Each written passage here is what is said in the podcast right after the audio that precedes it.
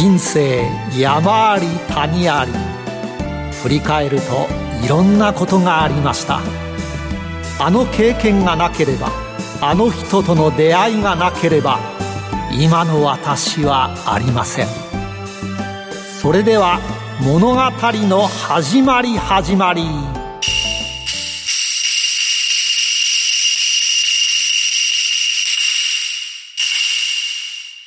企業トップが語る人生波乱万丈。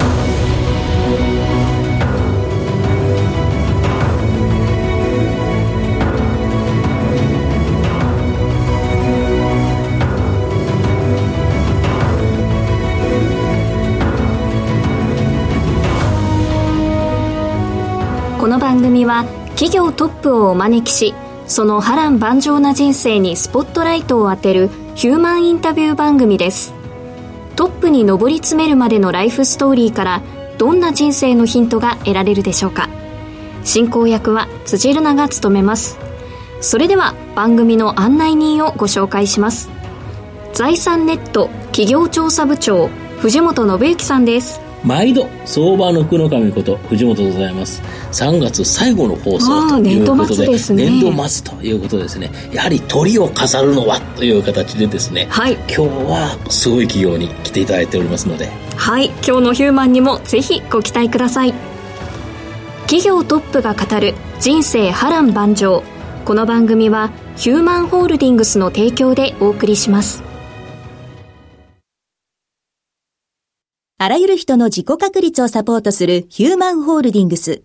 証券コード2415ジャスダック上場ヒューマンホールディングスは、教育事業を中心にその人材育成のノウハウを活かし、人材、介護、保育、IT など数多くの事業を展開。国内から海外までグループのシナジーを活かし、社会のニーズに応える。証券コード2415ヒューマンホールディングスです。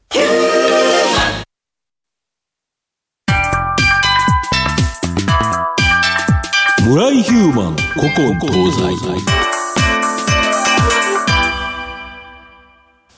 それでは今日のヒューマンをご紹介します。第26回のゲストは証券コード3548東証一部上場バロックジャパンリミテッド代表取締役社長兼最高経営責任者村井博之さんです。よろしくお願いします。よろしくお願いします。よろしくお願いします。では藤本さん会社の紹介をお願いします。はい。バロックジャパンリミテッドは、東京都目黒区青葉台に本社があるギャル系の衣料服飾雑貨の SPA 製造業小売業という形になります。主力ブランドはマウジー、スライ、エンフォルドなどがあります。2000年に渋谷109にマウジーを出店したのが最初ですが、店舗でカリスマ店員が販売し、顧客のニーズを把握し、人気の出そうな製品を多品種、少量生産することによって、急速な成長を遂げました。筆頭株主は中国の靴製造小売で2万店舗以上を持つ最大手、ベルインターナショナルで、合弁で中国にも進出しています。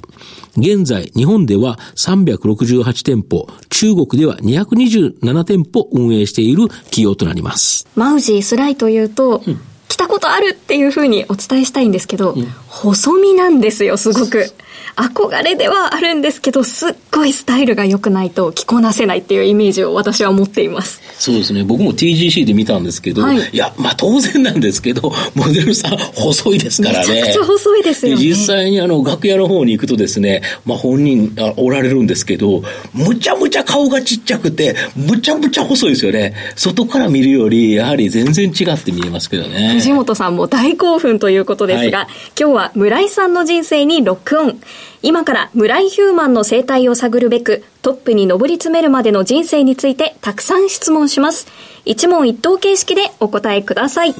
それでは、よーい、スタート。生年月日、年齢は？えー、1961年昭和36年7月26日生まれです。お父さんの職業は？いろんなことをやってた人なんですけど、はい。まあ一般にはあの俳人という別にあの人を辞めた人ではなくて俳句を作る人という。はい。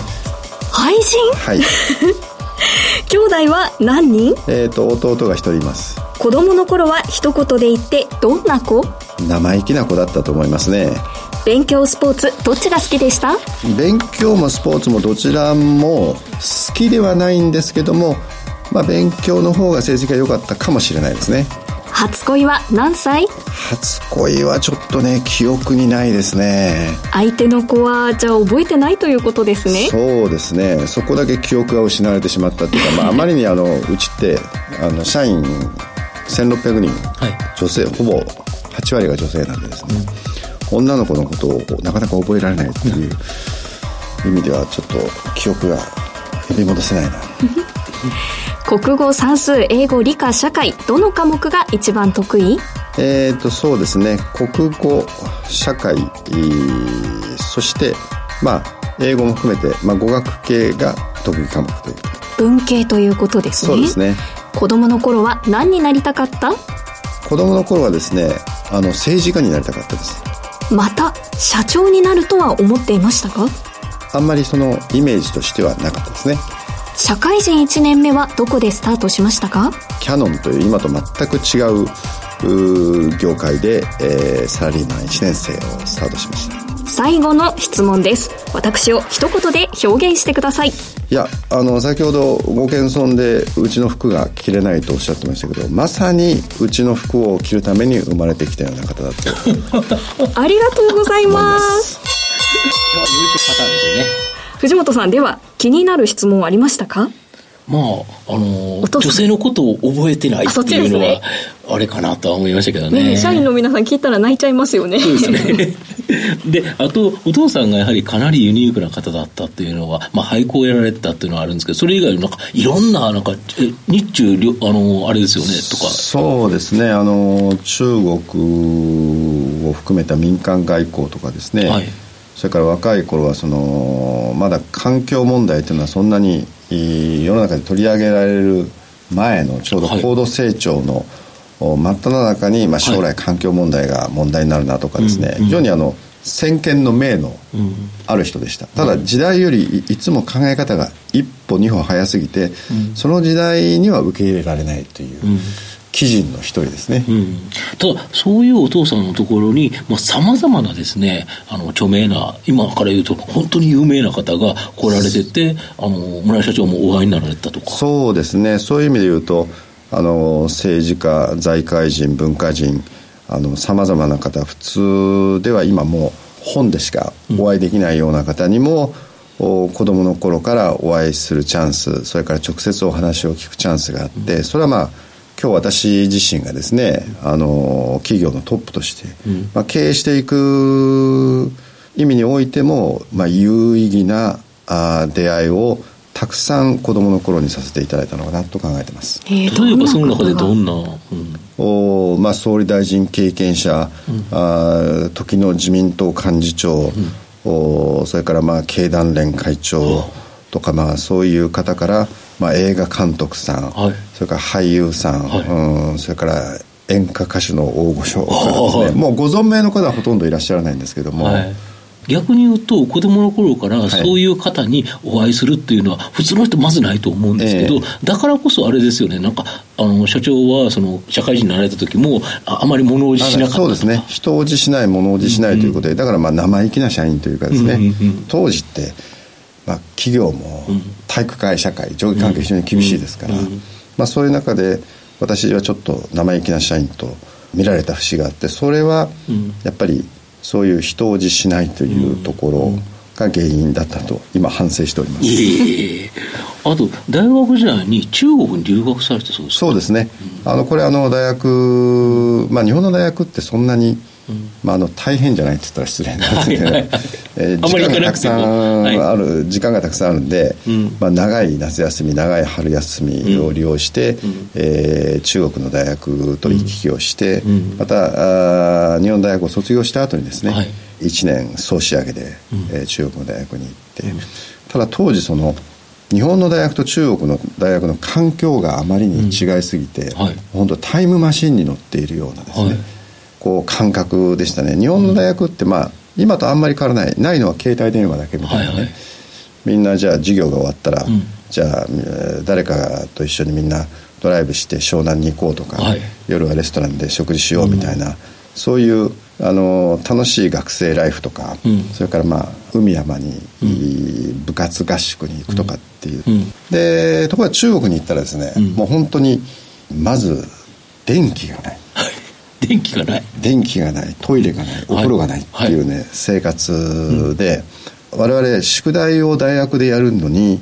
電気がないんでですね、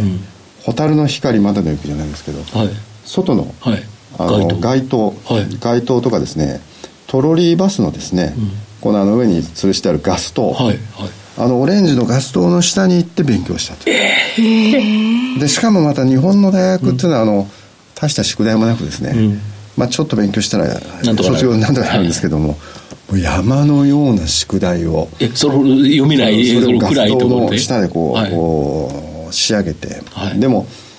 これがやっぱり今の日本と中国の、うん。あの差になってるんじゃないかな多分日本も、うん、あのその昭和に至る前までに、明治維新からですね、ずっと教育重視してきて、まあ、詰め込み型でもとにかくいろんなことを学んで人を磨いてきて、はい、まあ、それで昭和の発展があるわけなんですけども、まあ、中国もそういう形で、みんな一生懸命勉強したり努力した結果が今日のまあ発展につながってるのかなという気はします、ね、なるほど。そこからあのキャノンに入社したきっかけと、まずどんな仕事されたんですかね？そうですね。キャノンはですねちょうど中国にですね留学中に、うん、あの当時のキャノンの副社長をされてた方が、はい、まあ、出張でお見えになった時にアルバイトで通訳したのがきっかけでですね、はい、まあ、キャノンも中国を今後大きく展開していくのでどうですかとい。うことでお誘いを受けて、それであの運よく入社させていただいたという、うん、この頃のキャノンってぐわーって一気に伸びてるところですよね、ね、本当にあの、キャノンも大田区の、うん、まあ、中小企業からこうどんどんどんどん世界のグローバル企業にこう伸びていく、こうちょうど真っ最中、ですからそういう意味では非常に、うん、あのいろんな体験をさせていただける。一番仕事もダイナミックで一番いい。そうですね、うん、まあ、こんなこと言ったら別に内部統制が効いてないわけではないんですけど当時のキャノンってなんか役員の人とか部長とか、まあ、私たちども平社員の上役が、まあ、廊下で立ち話したり、うん、まあ、みんながこういる机の下のとこでこう、ひな壇のところにまあ部長いるわけで、そういうところで立ち話でも次々に、もうあのディシジョンがもう決まってってですね、先へ進んでいくという、非常に意思決定の早い会社だったという印象がありますね、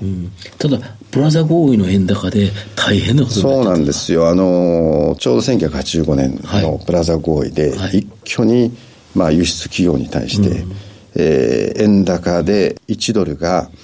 1円動くたびにですね、月に為替差損が数十億出るという状況になって、当時のキャノンは、キャノンも含めた多くのですね、輸出型企業は、まさに経営危機を感じるような、うん、あ非常にシリアスな状態だったと思いますね。ただそこで、えー、やはりそのコストダウンとかさまざまなところをやっていった、ね、あのそこでいうとそのこんなに為替が動いて、うん。こうどうやって乗り越えていくんだっていう中で、まあ、すごいコストダウンをしていったと。で当然当時本当にできるのかなっていうのは我々、あの働いてる人間もありましたけど、まあ、それをきちんと克服した会社が、まあ、キャノンなり、トヨタなりホンダなりは今、世界のグローバル企業としてですね。その時に育てられたからこそですよね、えー、そうですね。生き抜いてますし、今私がやってるこの事業の中でも、やっぱり社員がいやそんなコスト改善は社長無理ですよという人が多い中で、私自身に体験値がありますから、ここまではできるというですね、これ本当に貴重な体験で、何がやれて何がやれないのかっていうのはやっぱり昭和の日本の伸びゆく大企業の中で勉強させてもらえたってことは非常に大きかったですね、うん、今の日本の円高体制ってここでつけられたんですね。そうですよね。でそこからキャノンからヘッドハンティングでですねあの日本エアシステムっていう飛行航空会社こちらに転職されたっていうのはどういう理由だったんですか、ね、えーとこれはですねあの当時その日本はあの国際線は、はい、あ韓国への日本航空の専業というはい、はい、JAL の、はい、全日空とかですね、うん、えー、日本エアシステムは国内専業というふうに分けてたんですけども、まあ、これはあの国際線を他社にも開放するということで、うん、まあ、全日空と日本エアシステムが参入する。なるほど。ところがまあ日本エアシステムも全日空もなかなかその、海外事業を分かってる人材がいない、うんうんうん、まあ今まで国内だけですからね、日本エアシステムの場合は、まあ、日本に近いアジア、はい、とりわけ中国にフォーカスして、はい。えー、路線展開を、うん、企画していたんでですね、うん、まあ、そういう意味で中国やアジアに強い人材を求めていて偶然私がキヤノンで北京駐在してる時に、当時のその海外担当のヘッドの方が来られてちょっとお手伝いをしたらその方がですね、社長になられてこの自分が社長になって、はい、海外を本格的にやるから、はい、ぜひ来てくれということでお誘いをそこもご縁なんですよね、えーまあ、キャノンも、まあ、あのすごく寛容な会社で、うん、三田来藤夫会長がまだ当時人事本部長でいらした時ですけど、はいうん、まああの人からこう、うん、壊れていくっていうのはいいことだから、うん、あぜひやってくればいいんじゃないかっていうアドバイスを頂いて、まあ、それで肩を押されて全く違う世界に行くきっかけ。になるほど。そこで新たな路線、中国との路線を開拓していったということですね。すね。えー、中国では、まあ、当時、北京と上海にしかですね、えー、日本からの路線がなかったんですけど、うん、まああその後大全日空が大連に、うん、そして JAS があの広東省の広州に、広い広州に入ると。でまあ、ご存知のようにその90年代深セン経済特区を中心とした、うんまあ、中国に生産拠点を動かそうという、まあ、日本企業の大きな動きがあって、まあ、そういう中でいくとあの公衆路線開設というのは非常に大きな意義があって、うん、まあ今あの中国も世界の工場から、うんうんうん、あのだんだん消費地になってですね、うん、そういう工場はまたさらに、あの ASEAN の方に動いてますけども、とはいえ今度今中国の広東省っていうのはまあ、中国の IT の一つの開発基地として、またあの新たなあミッションを帯びたあ街になってきてますので、この私が微力ながらお手伝いして開設できた日本と広州の航空路線っていうのはいまだにあの日本航空それから中国側の航空会社両方ともですねとっても重要な路線になってきていると。ホンダとかのででかい工場があるんですよね。そうですね。あの、うん、ホンダさんはまさにあの、航空路線ができるっていうことを前提にして、まあ、お出になったっていう。なるほど。やっぱりその物流システムがないと、うん。ね。うん、まあ、もちろん大きなものは船で運ぶんですけど、うん、でちっちゃい、ね、緊急なパーツ輸送とかですね、そうですよね、えー、それから人間の移動っていうのはやっぱり飛行機に頼らざるを得ないというところですね。まあ、そこで、えー、っとやられた中、ファッションブランド、マウジーの創業者に出会いがあって、で、このマウジーの従業員の仕事で驚かされたことがあったと、そうなんですね、まあ、あの航空会社に行って、うん、まあ、航空会社も、まあ、いろんな、まあ、試練に立たされている時にですね、うんうん、ちょうど、このマウジーを作った私よりもまあ一回りぐらい違う若い子供たちに、まあ、当時子供たちだったわけですけども、あってそれで、えー、私自身その109って知らなかったです、まあ、ビルは知ってましたけど、中にどんなものそれはファッションビルっていうのを入ったことない。知らなかったですし彼らもその中国でものづくりをしなきゃいけないと。いうことで、中国に詳しい人を紹介してくださいということで、ある人方の紹介で、うん、彼らと知り合って、で、えー、いろんな話をしてるうちにじゃあそのマウジを見に来てくださいよって言って、渋谷の109に行ったわけですね。まあ、そしたらやっぱりそこのこう、まあ、パッションというかね、うん、熱気たりはまあすごいということと、うん。うん、それからその後に訪れた彼らのまあオフィスで仕事をする人たちのこの熱意っていうのは、大企業にはない熱意、まあ、大企業って、まあ、どんな優秀な会社でも、ぶら下がり社員と呼ばれる人がいるね、まあ一日ネットサーフィン昔は新聞今ネットサーフィンしてあんまり生産性のない人っているわけですけども、こう一人としてその生産性のない人はいない、うん、みんながやっぱり目を輝かして仕事をしていると。いうところにあのまず感動したということと、うん、それから当時のやっぱりマウジ自身が別にその、誰もビジネススクールを出た人もいないのに、大手アパレルよりも高い利益率で、えー、利益を出してたというところですね、まあ、ここに本当に目から鱗でしたね、これやっぱりもともとにファッションが好きな方が仕事してて、それがそうですね。っていうことですよね。そうなんですね。ですから当時のその創業期の社員って、決してその高学歴でもない、うん、それから社会の優等生でもない、うん、だけども、うん、やっぱりこと服作りファッションに関しては、あのすごい情熱と、熱意があってやっぱそれがですねいい結果を生み出す、もちろんそれは基礎となる才能っていうのは、多分若い時にとか小さい時に身につけたものなんでしょうけども、この会社の創業期を見た時にやっぱり人というものに対する見方っていうのがね、やっぱりその大きく変わりましたね、人にとって重要なものは何なのかということの見方が変わったという、でやはりここに参加してみようと。そうですね。まああのこの子たちをですね束ねて、きちんとした企業にすれば、うん、無限の可能性があるっていうのが、うん、まあ、当時の実感で、ですかさず航空業界から足を洗ってですね、ここに参加したという。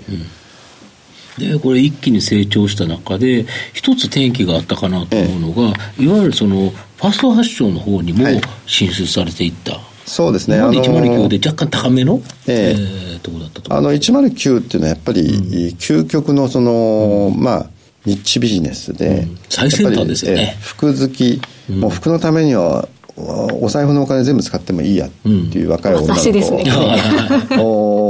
が、まあ、ターゲットコンシューマーだったんですけど、ちょうどそのうんバロックを作ってからですね、ニューヨークに出張してる時に、ニューヨークでサブプライムローンが起こるんですね、はい、でサブプライムローンっていうのはその後のリーマンショックにつながっていくわけなんですが、はいはい、まあ、株価が落ちると、ダウが落ちて、うん、でダウが落ちるとですね、うん、えー、前日までそのにぎわっていたいわゆる有名ブランドのお店に人がいなくなってしまうと、うんうん、でアメリカって非常に消費がドラスティックで、うん、えー、経済危機が来るとまずその、うんアッパーミドルからレイオフになっていく、給料の高いやつからクビにしていくっていう形なんで、その一番消費をしていくアッパーミドルの人たちが物を買わなくなってしまう。ただ私はなんかですねそのニューヨークっていうのは、まあ、ひらめくことがあって、まあ、昔キャノンの時もね、